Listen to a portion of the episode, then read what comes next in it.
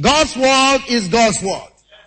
And Paul said, I'll not fail to declare to you the whole counsel. Whole counsel is not one thing. It's the whole counsel of God. Hallelujah. Now let me read this. Luke chapter 5 verse 17. You know, I, I, I like this scripture. Luke 5 verse 17.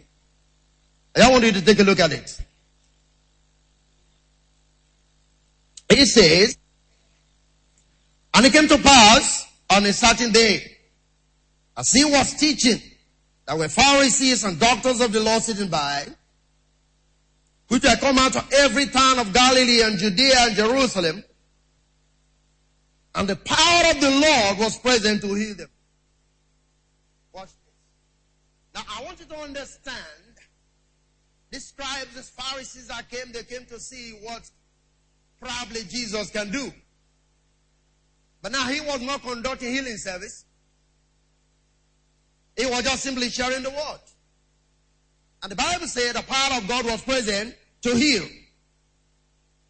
But watch this. It also tells you that healing is not only in the physical dimension. Because the scribes and the Pharisees, like the Bible says, and the power of God present to heal them. Meaning the scribes and the Pharisees inclusive. So sometimes uh, you have to understand that you could be a believer but you are still sick in your soul. Are you still there with me? So healing is both spirit, soul, and body. And God's word can do all of that even as you listen attentively. Amen? Hallelujah. Now, when I talk about tithing, you should understand it's not as if it's anything very specific. It is the same thing with the principles of giving. Hallelujah. It is simply the principles of giving. Now watch this. Everything in the New Testament is done in love, not on the basis of fear or as a law. Amen? Are you there with me? Everything in the New Testament is done in love. What I mean to say is, if you don't have love for what you are doing, it amounts to nothing. Now, I'm not just talking about loving the church. That is inclusive. But the key thing is loving Christ. Anything you do is based on your love for who? For Jesus Christ. Okay. Watch this. Seed sowing is important to survival of every farmer. Am I right? There is no farmer that can ever survive without observing the principle of sowing seeds. And tithing is part of seed sowing. How many of you can still remember the dimensions of giving we shared before? Somebody said, but what are you talking about? I'm just simply speaking on tithing as a grace given part two because we shared that before. Amen? Are you there with me? What you sow goes into your future. That is something you need to understand. There is no farmer that plants a crop today and get the harvest today. Am I right? The same principles applies to seed sowing. So whatever you sow goes into your future to wait for you. Patience is required in seed sowing.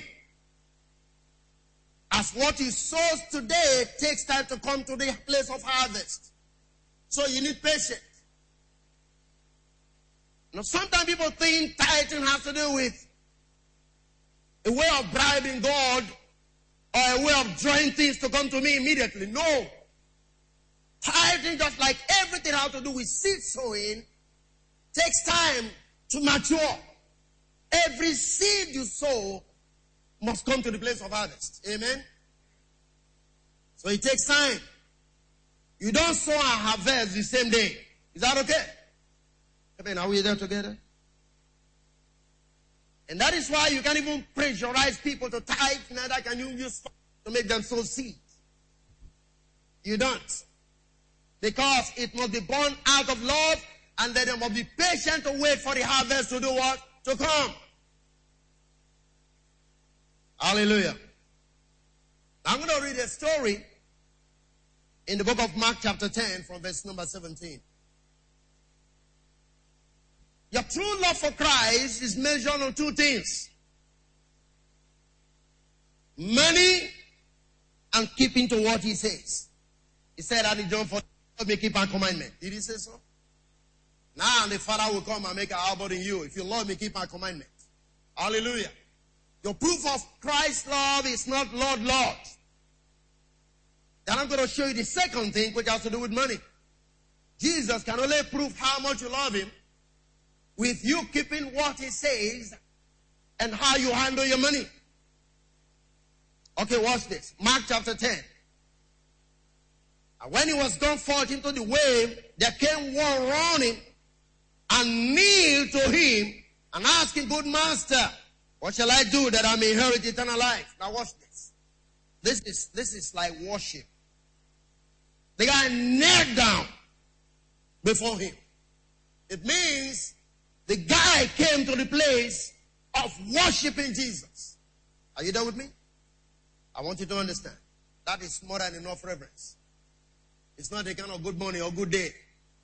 This man knelt down before the Lord. And Jesus said unto him, Why callest thou me good? There is none good but one, that is God. Verse 19. Thou knowest the commandment, do not commit adultery, do not kill, do not steal, do not be a false witness, defraud not, honor thy father and mother. And he answered and said unto him, Master, all these have I observed from my youth. What a fantastic guy. Hmm? Praise the Lord. And I don't want to comment on that, but it's a lie. Because you can't keep all the commandments. As far as the law was concerned, it was practically impossible. Okay. Verse number 21. That Jesus beholding him, looked, loved him. Now watch this. And said unto him, One thing thou likest, go thy way, sell whatever thou have and give poor, and thou shalt have treasure in heaven, and come, take up thy cross, and follow me. But let me explain something here. Jesus knew who this guy was. Even what he said, Jesus knew was practically impossible. But there's something he said. Jesus loved him. Grace. Do you understand that? Jesus loved him. I want you to understand when you meet with people, when you when you're trying to reconcile people, don't always point their weaknesses first. Get them to the Lord. The Lord will do the polishing. Can I amen to that? Jesus loved him. Before he said anything to the guy, he loved him.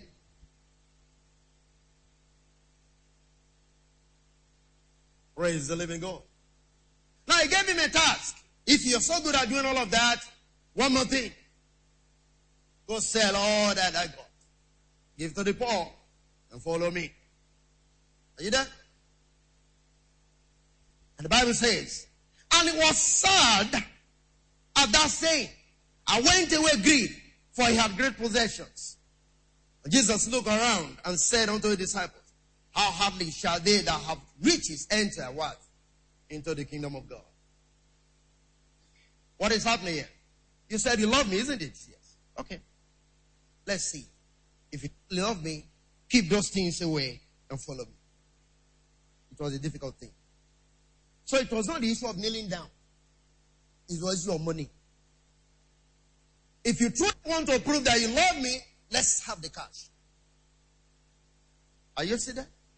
Two ways by which you can prove your love to Jesus is you keeping what he says and how you minister to Jesus with your money. So when men begin to go into argument as why must you do this? Why must you do that?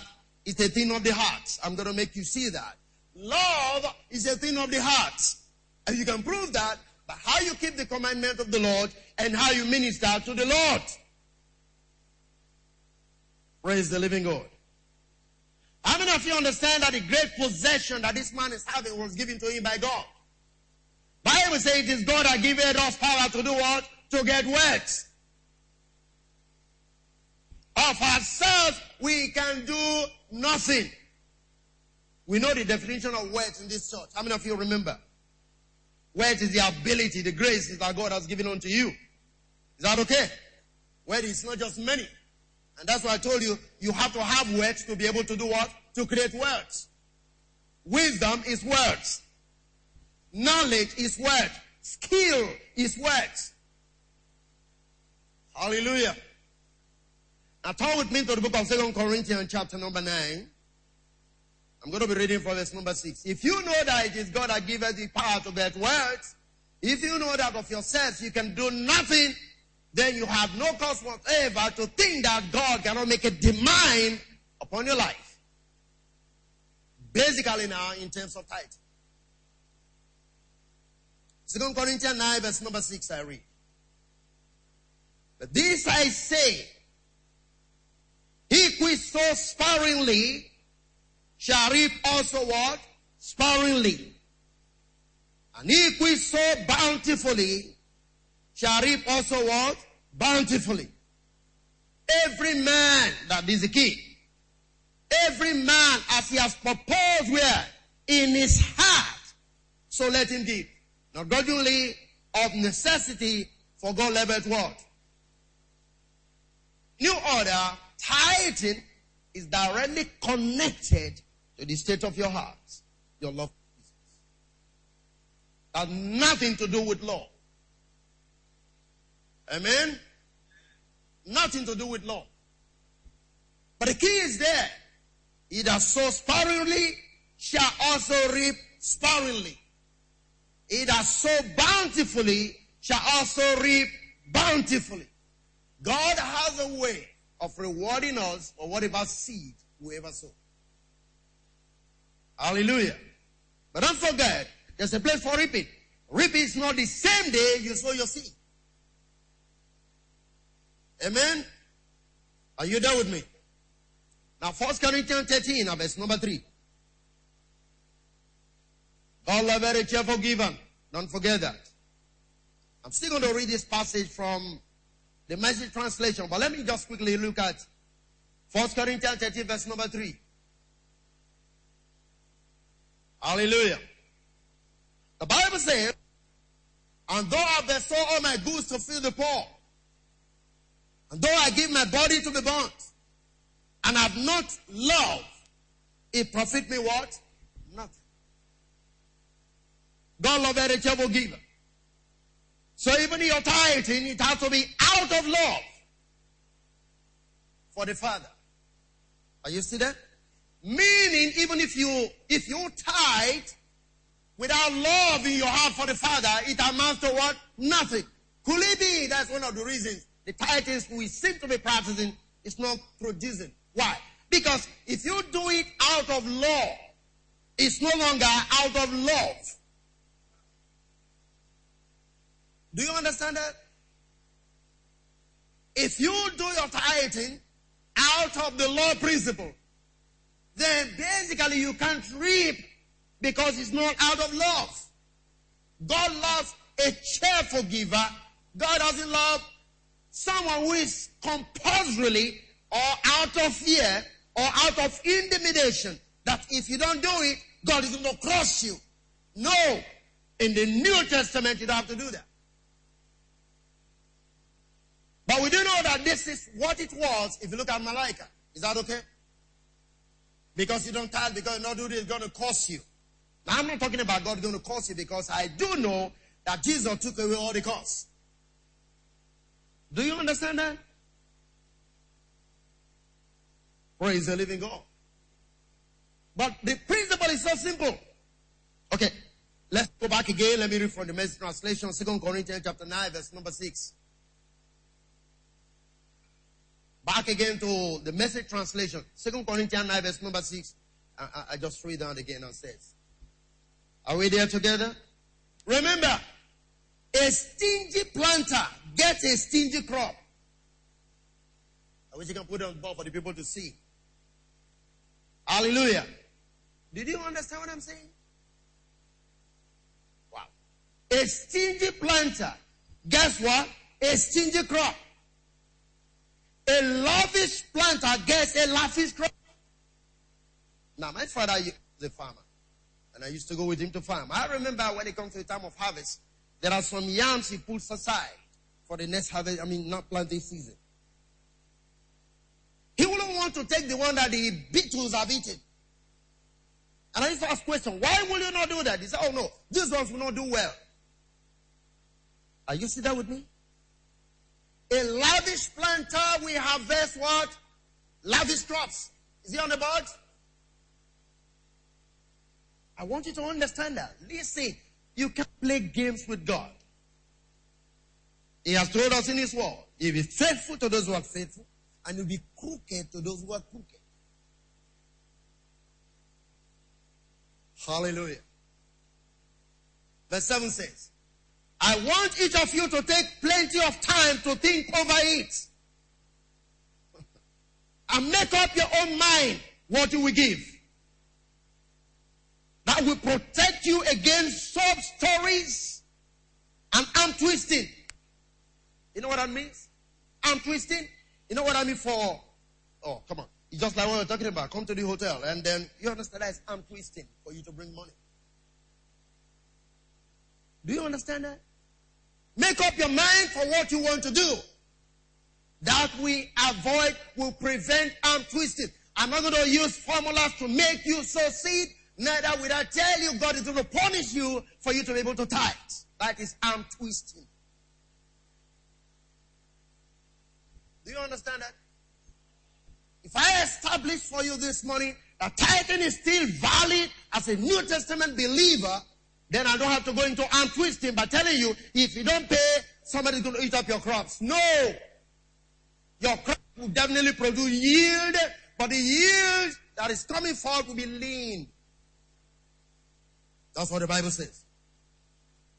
You sow lean crops, you get lean harvest. You sow fat crops, you get fat harvest. Is it simple? Jesus just make it so plain for us. Okay. So it's not a question of intimidation.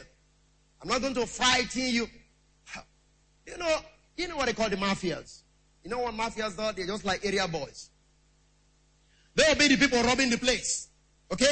And then they can come to you and say, hey, listen, we are watching this place. If you pay this amount of money, we'll watch your properties.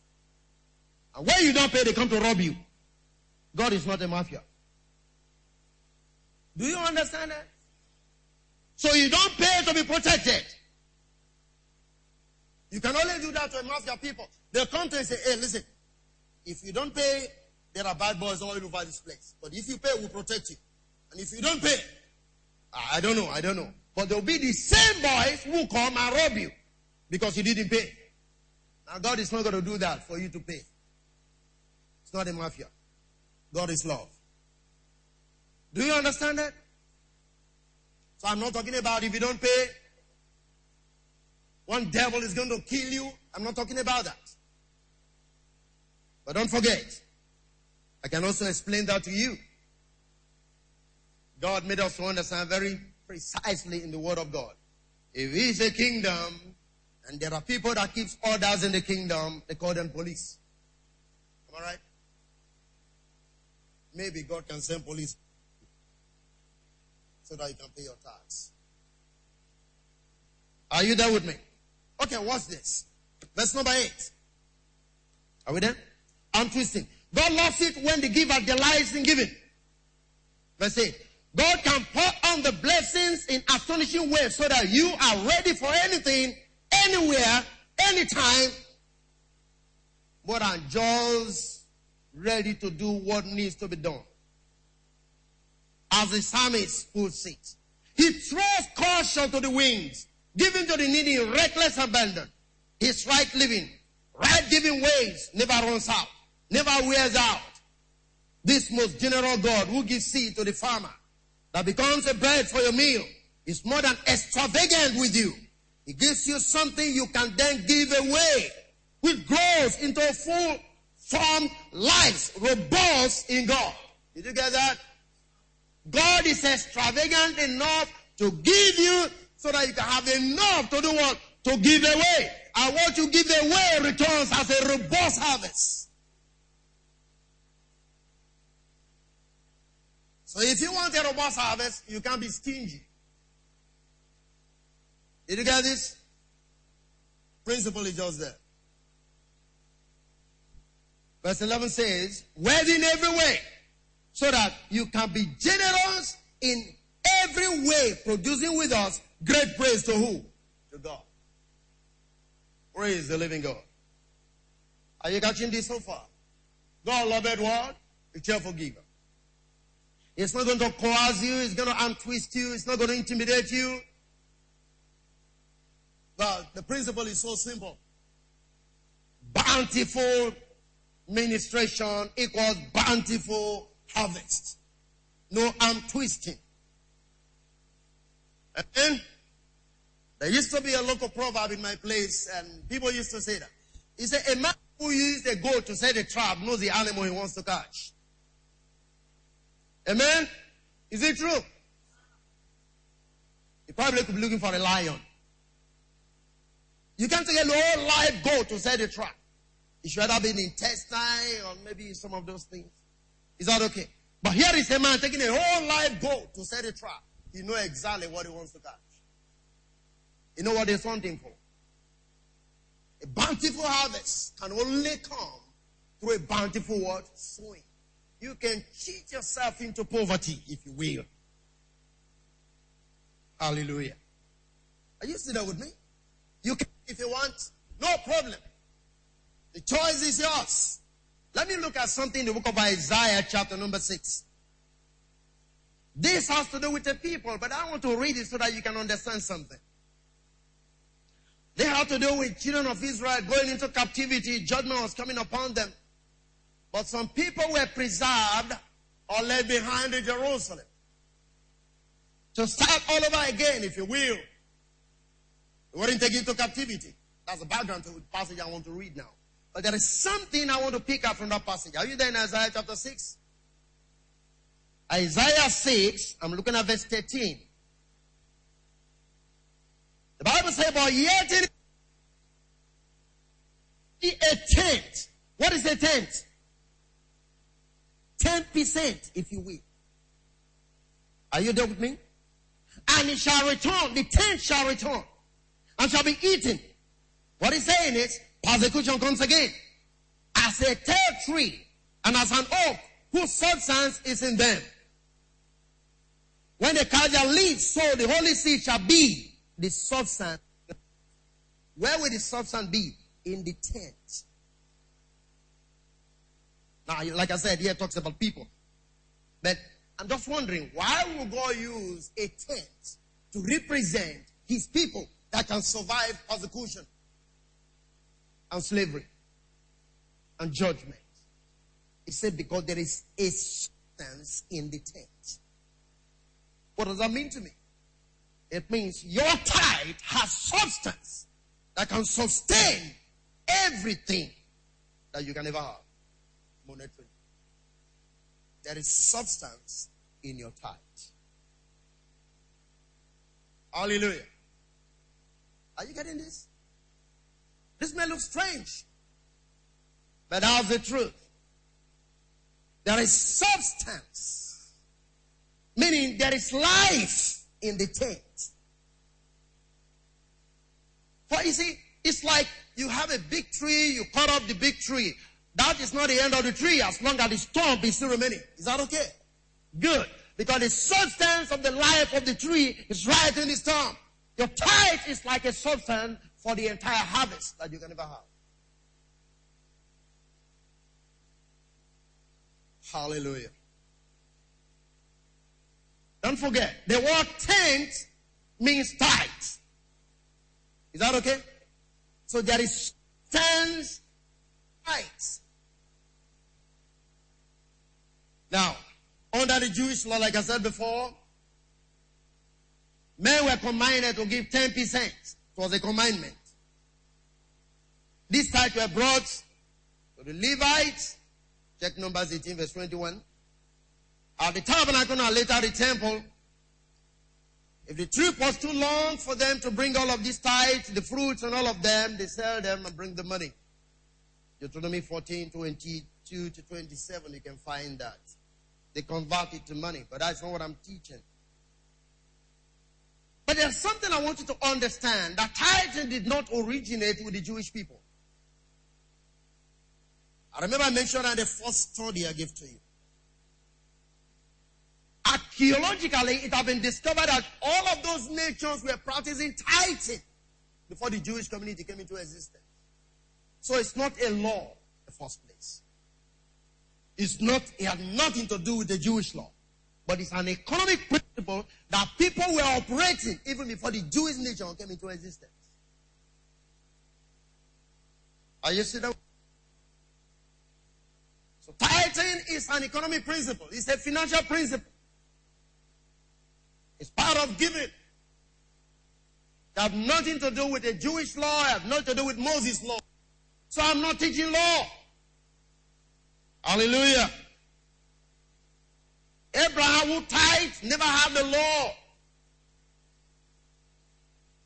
But you that other nations around the Mesopotamia where were, tithing was going on.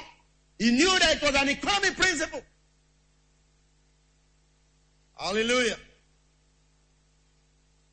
I think one of the problems we have within the body of Christ is our inability to do diligent study. The Bible says study to show yourself approved unto God. A workman that needed not to be ashamed but rightly dividing the word of truth.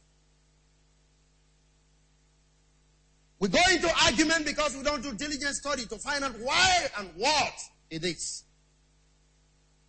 Now, let me start by saying this from this point.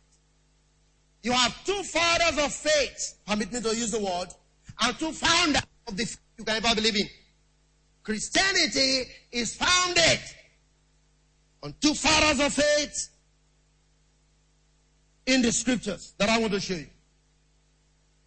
And God said, look unto these two people. So in the first place, go to Hebrews chapter verse number 2.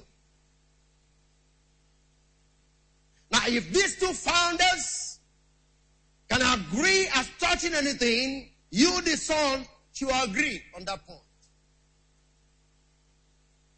Does that make sense?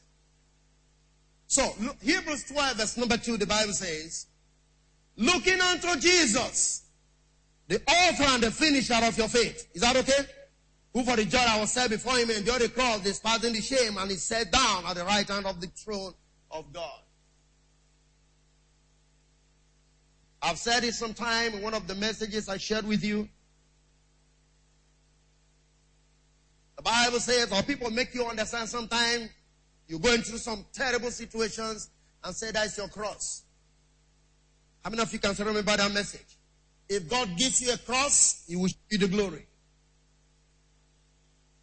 The Bible says, for the glory that was set before Him, that is Jesus, he endured the cross. He saw the glory before he went through the cross.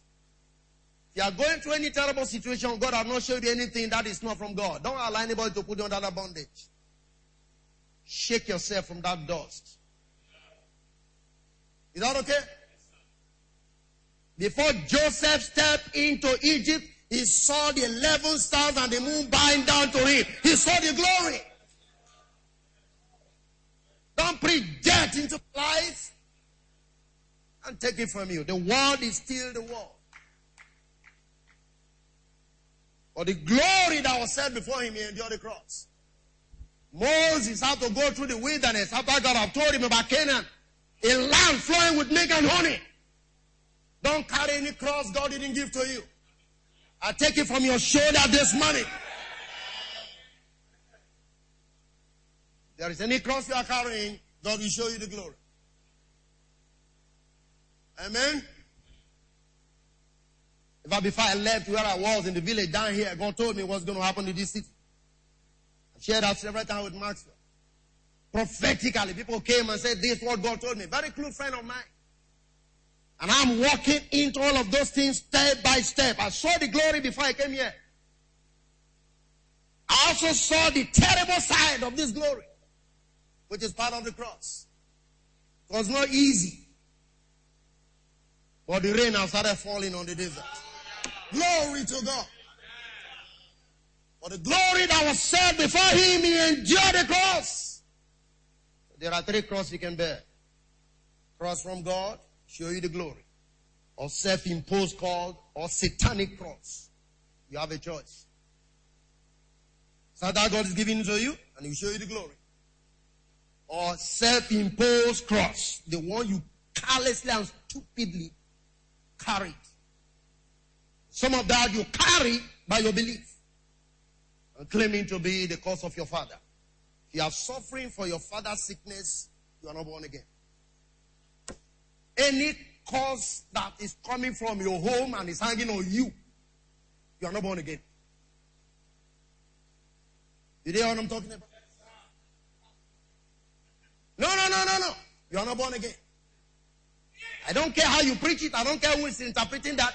If you carry any cross from your father, still in the church, you are not born again.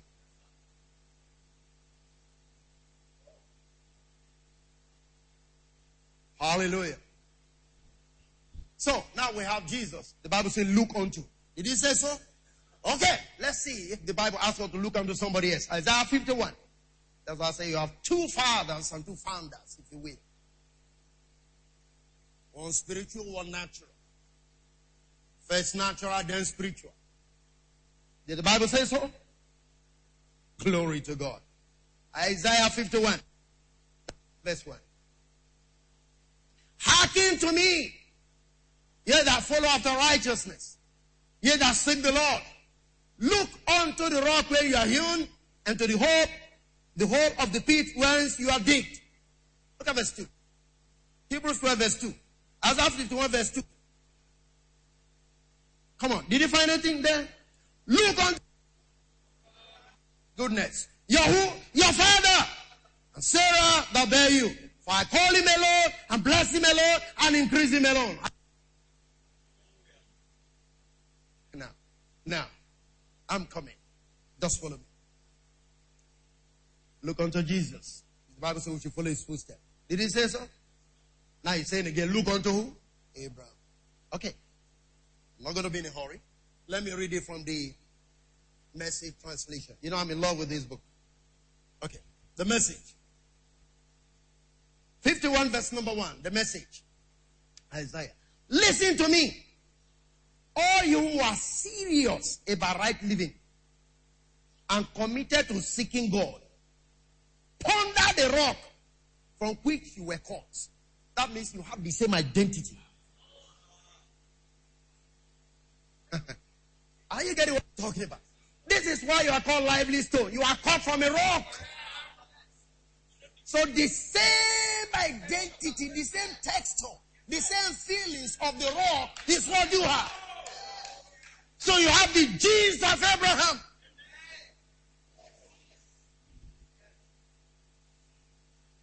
Are you there with me? It's not the more reason why you can fail. Because Abraham could not fail. It's not the more reason why you prosper. Because Abraham was prosperous. It's more reason why you give birth. Because Sarah was not barren. Look unto Abraham. The rock from where you were caught. Don't look on any man. Now he said, think of it. One solitary man when I called him. He was one man. But once I bless him, he multiplies. I like that. Glory to God. Once I bless him, he multiplies. Now I'm going to take you to how he blessed him. Are you seated? Praise the Lord.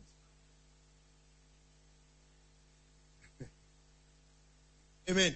Now, you see, I don't want to read that. But if you go to Romans chapter 9, verse 10, the Bible talks about what shall we say then? That the Gentiles which follow no after righteousness obtain to righteousness, even the righteousness which is of faith. Amen. Israel have not followed that. Just go there and read that. I don't want to bother myself on that. Now, Galatians 3, verse number 6, the Bible tells us something. Go to Galatians 3. Are you there with me, Galatians 3? I'm reading from verse 6. Even as Abraham believed God, and it was accounted to him for righteousness. Verse 7. Know ye therefore that they which are of faith, the same are what? The children of Abraham. So who are you? A child of Abraham.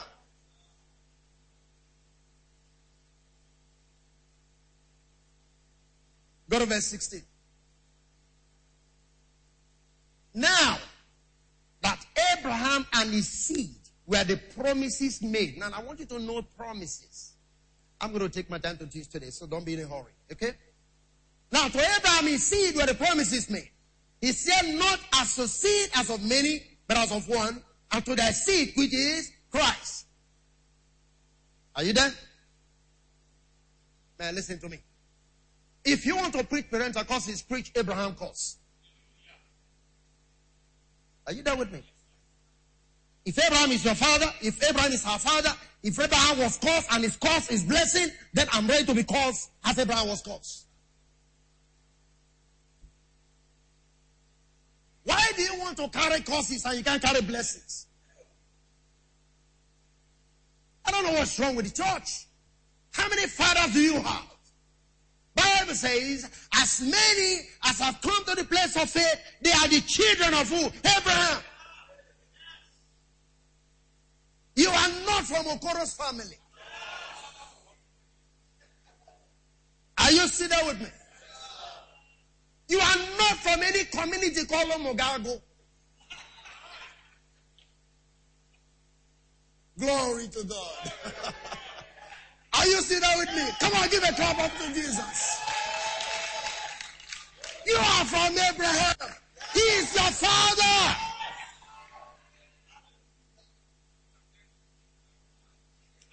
Glory to God.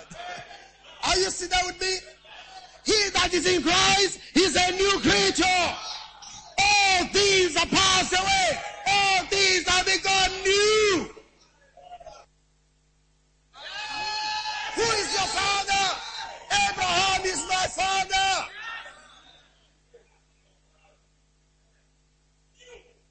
Hallelujah. Say, look unto this guy where you are cut from. That's why you are a lively stone. Because all the energy that made Abraham successful in life are in your life. Hey, and I'm seeing this little stone becoming a mountain. Hallelujah.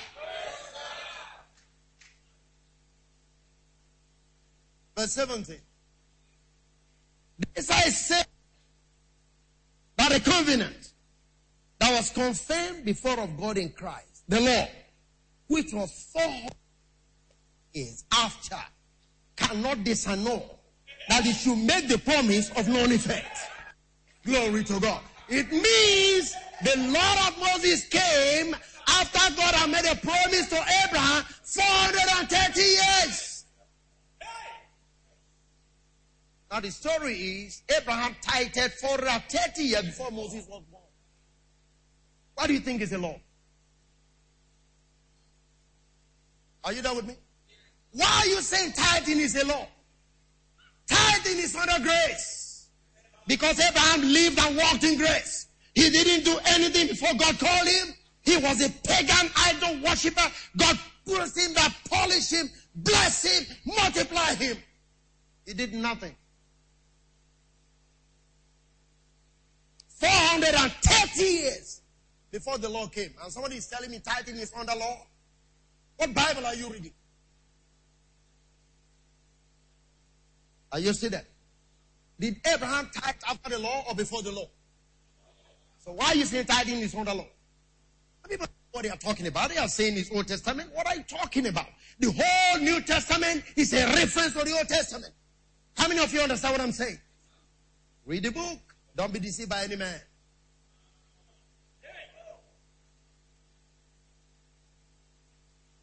Hallelujah. You know, when I started ministry, to be honest with you, I wasn't preaching. I wrote a book against it. One day the Lord woke me up in the afternoon. I was resting in the afternoon. The voice just came loud and clear. First Corinthians chapter 9. Verse number 9 to 30. Say, read it. I took the book and I read. And I said, sorry, Lord. Now I see the difference. The first question is, when the Bible says, muzzle not the ox that treaded out the corn.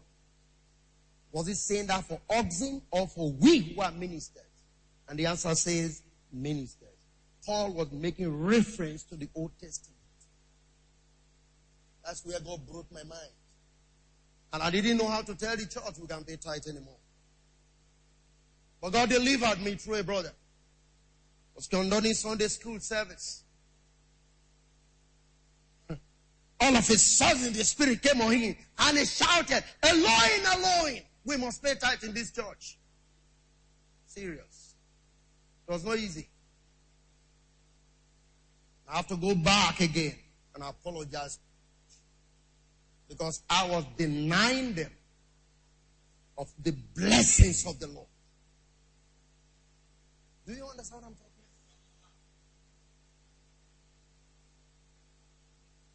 about? Verse number 18. For if the inheritance be of the law, it is no more a promise. But God gave it to Abraham by what? By promise. Let's, let's be in a hurry a little bit. Go to verse 29. Verse 29 of the same chapter. And if ye be Christ, then are ye Abraham's seed and heirs according to what? The promise. Is that okay? Yes, sir. The promise. Okay, now you move down to Hebrews chapter 7. This is where the question came. Let me begin to explain. Just keep with me today we need to do justice to these subjects. Anybody that needs to ask a question, just take this CD and give to the person. Okay? I'm taking my time. Hebrews chapter 7. I'm reading for verse number 1. The Bible says, For this Melchizedek, king of Salem, priest of the Most High God, who met Abraham returning from the slaughter of the kings, and blessed him. I want you to know that. Remember, Remember, in Isaiah 51 verse number 2, the Bible says, Ponder Abraham, your father and Sarah. Think of it, one solitary man, when I called him, but once I blessed him, what happened? He multiplied. When was this blessing? Genesis chapter 14, verse number 18. That is when Melchizedek met who? Abraham. And that is why Abraham also did what? Pay tithes. I'm going to show you something. The point is this. You may have a lot of promises hanging in the air right now. One of the major reasons why they have not come down to your life because you have not received the blessing, and that blessing you connect through what? To tithing.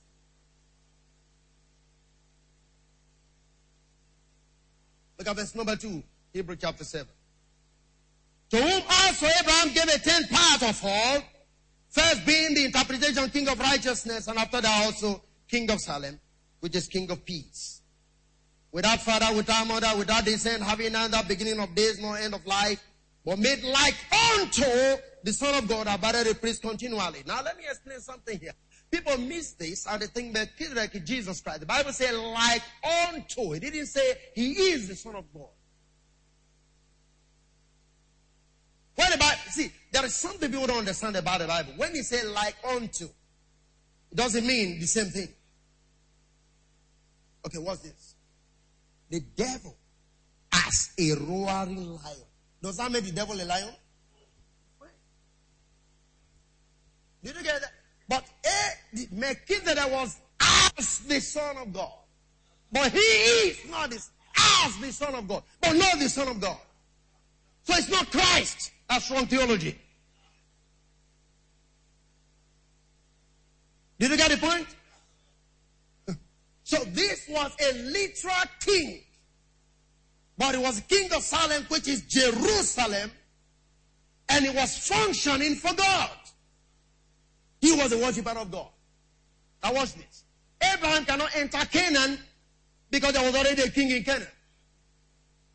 God does not break his rules. If you give dominion to a man, you have to acknowledge who is there before you enter your own promise. Are you sitting there with me? Hallelujah. So watch that? Verse number four.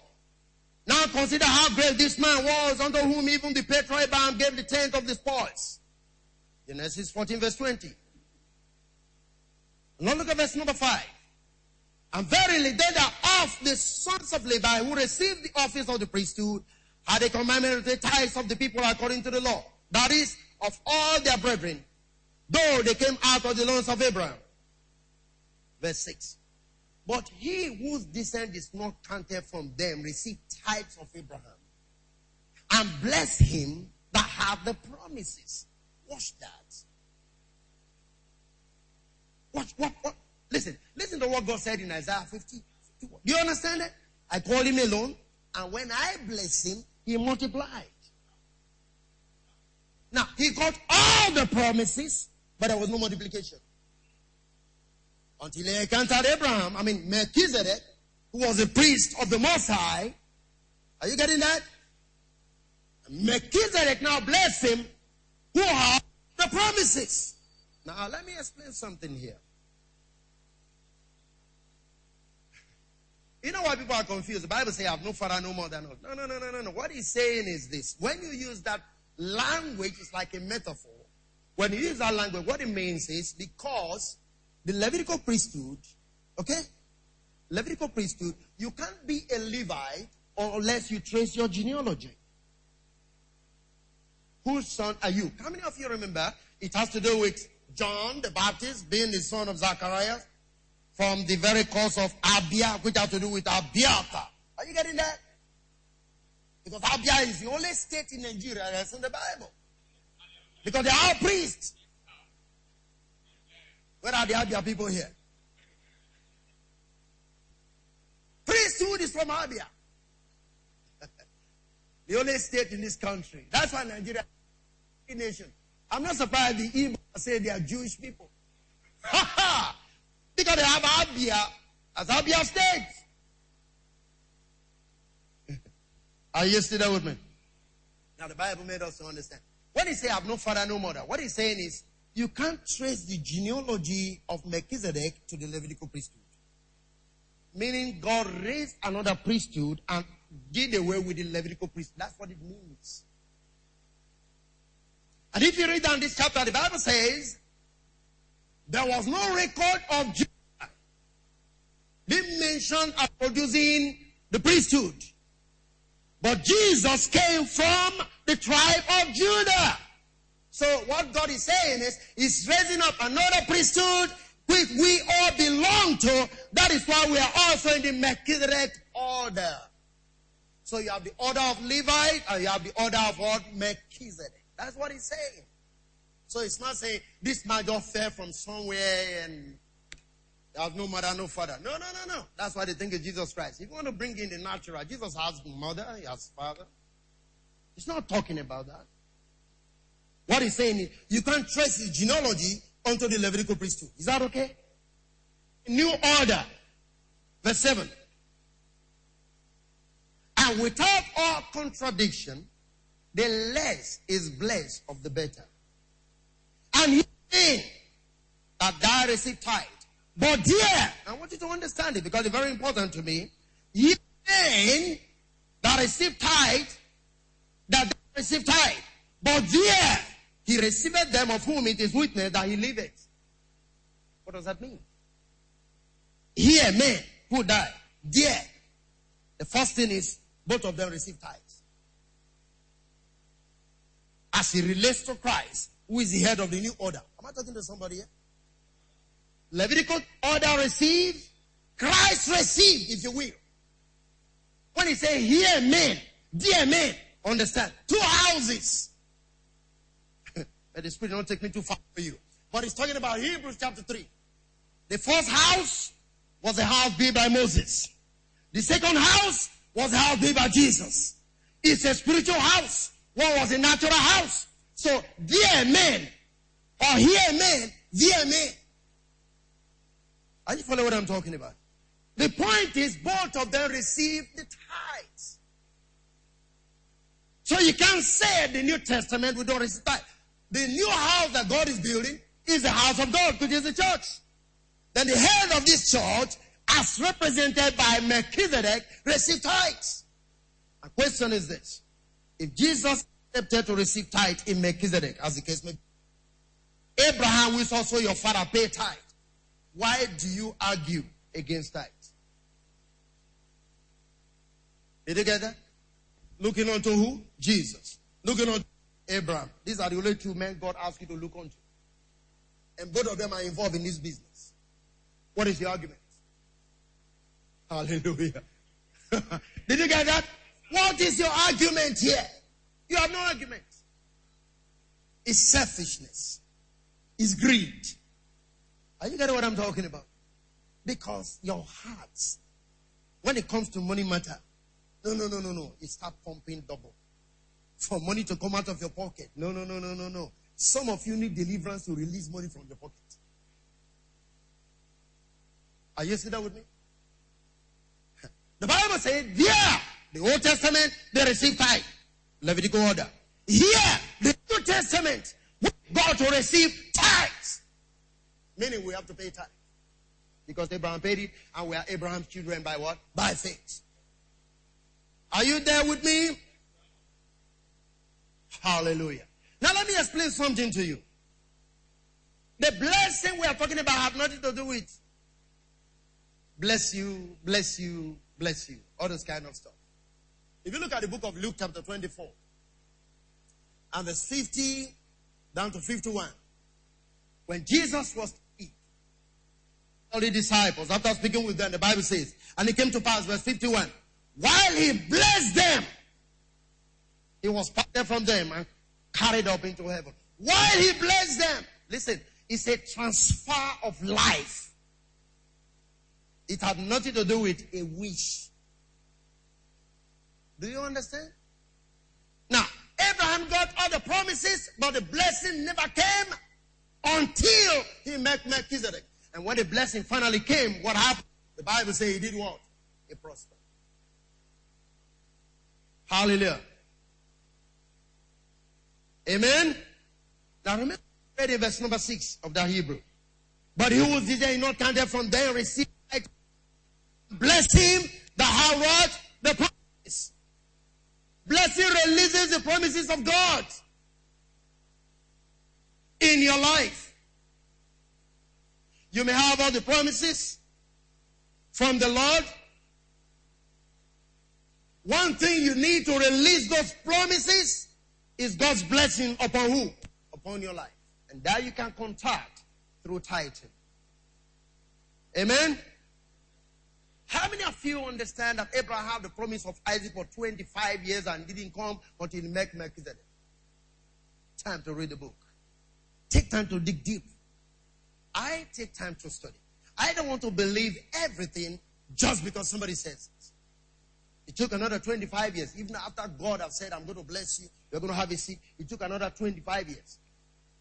Until he met Melchizedek, Isaac was still locked up in his loins. And the Bible said, when he blessed him, the promises were what? Released.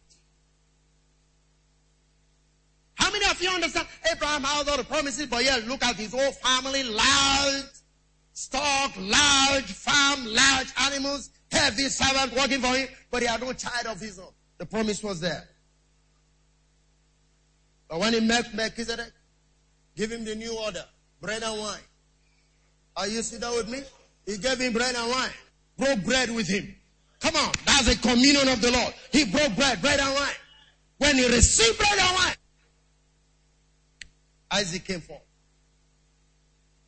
And before Jesus left, he broke bread with the disciples. This is my body. This is my blood. Bread and water. Give to them a new order, a new season, a new people. By the way, if you eat his flesh, then your flesh is no longer your flesh. Because anything you eat have to digest within you. You drink his blood, then your blood is changed. Hallelujah. Are you there with me? I remember last week I mentioned it very expressly to you. I believe God can change anything you call parental causes without you bothering yourself. You only need to believe in your mind. Because if technology can, right now, my wife was speaking to me, a lady gave birth who is full blown HIV. Full blown. Gave birth to the baby. It takes the blood of the baby, no HIV. So that baby did not carry any parental cause. Do you understand what I'm saying? He didn't carry the blood of the mother. He didn't carry one of the father. Free from HIV. Every parental HIV that have been in your family before now is broken in the name of Jesus Christ. Praise the Lord. What am I saying? The greatness of Abraham is connected to the blessings he received after he paid tithe to Melchizedek. Is that okay? Melchizedek possessed, remember the Bible says it is the priest of the Most High God. Amen? Hallelujah. God changed the priesthood, but the principle of operation remained the same. Because if he hadn't changed the priesthood into that of the Melchizedek order, you cannot become priest of God in that sense. Except you are born as a Jewish person, not even as a Jewish person, but from a Levitical priesthood. That's what God did. He only changed the priesthood, but he still had the priest upon the face of the earth. Praise the living God. So folks, don't play with your tithing principle you connect to blessings that will unlock your promises. And there are so many promises I believe that God has made to you. One of the ways by which you can unlock those promises and bring them down from the heavenly realm is to connect to the title principle. I'll be bold to declare to you, we are under grace. We're tithe under grace. And tithe is a financial principle. It's not under law. Abraham didn't operate the law, but Abraham tithed. And Abraham is our father. If we truly believe Abraham is our father, we can do what our father did. And we'll get the blessing that our father God. Can you please stand up? Let's give thanks to the Father. Hallelujah. Glory to God. Let's just give thanks to the Father. Let's give thanks to the Father and let's begin to talk to God. Because some of us are so, you know, you need to pray for the release so that you can truly believe in what I'm talking about. You can come into it and say, God is making this principle available and God wants us to really practice it. God wants us to walk in it. You can't tell me it's an old order. There is nothing old about what I'm talking about. Abraham is not an old man. Abraham is the father of faith. Hallelujah. Bible says, looking unto Jesus, the author and the finisher. They say, look unto Abraham, from which rock you are hewn. Hallelujah. Talk to the God. Talk to God.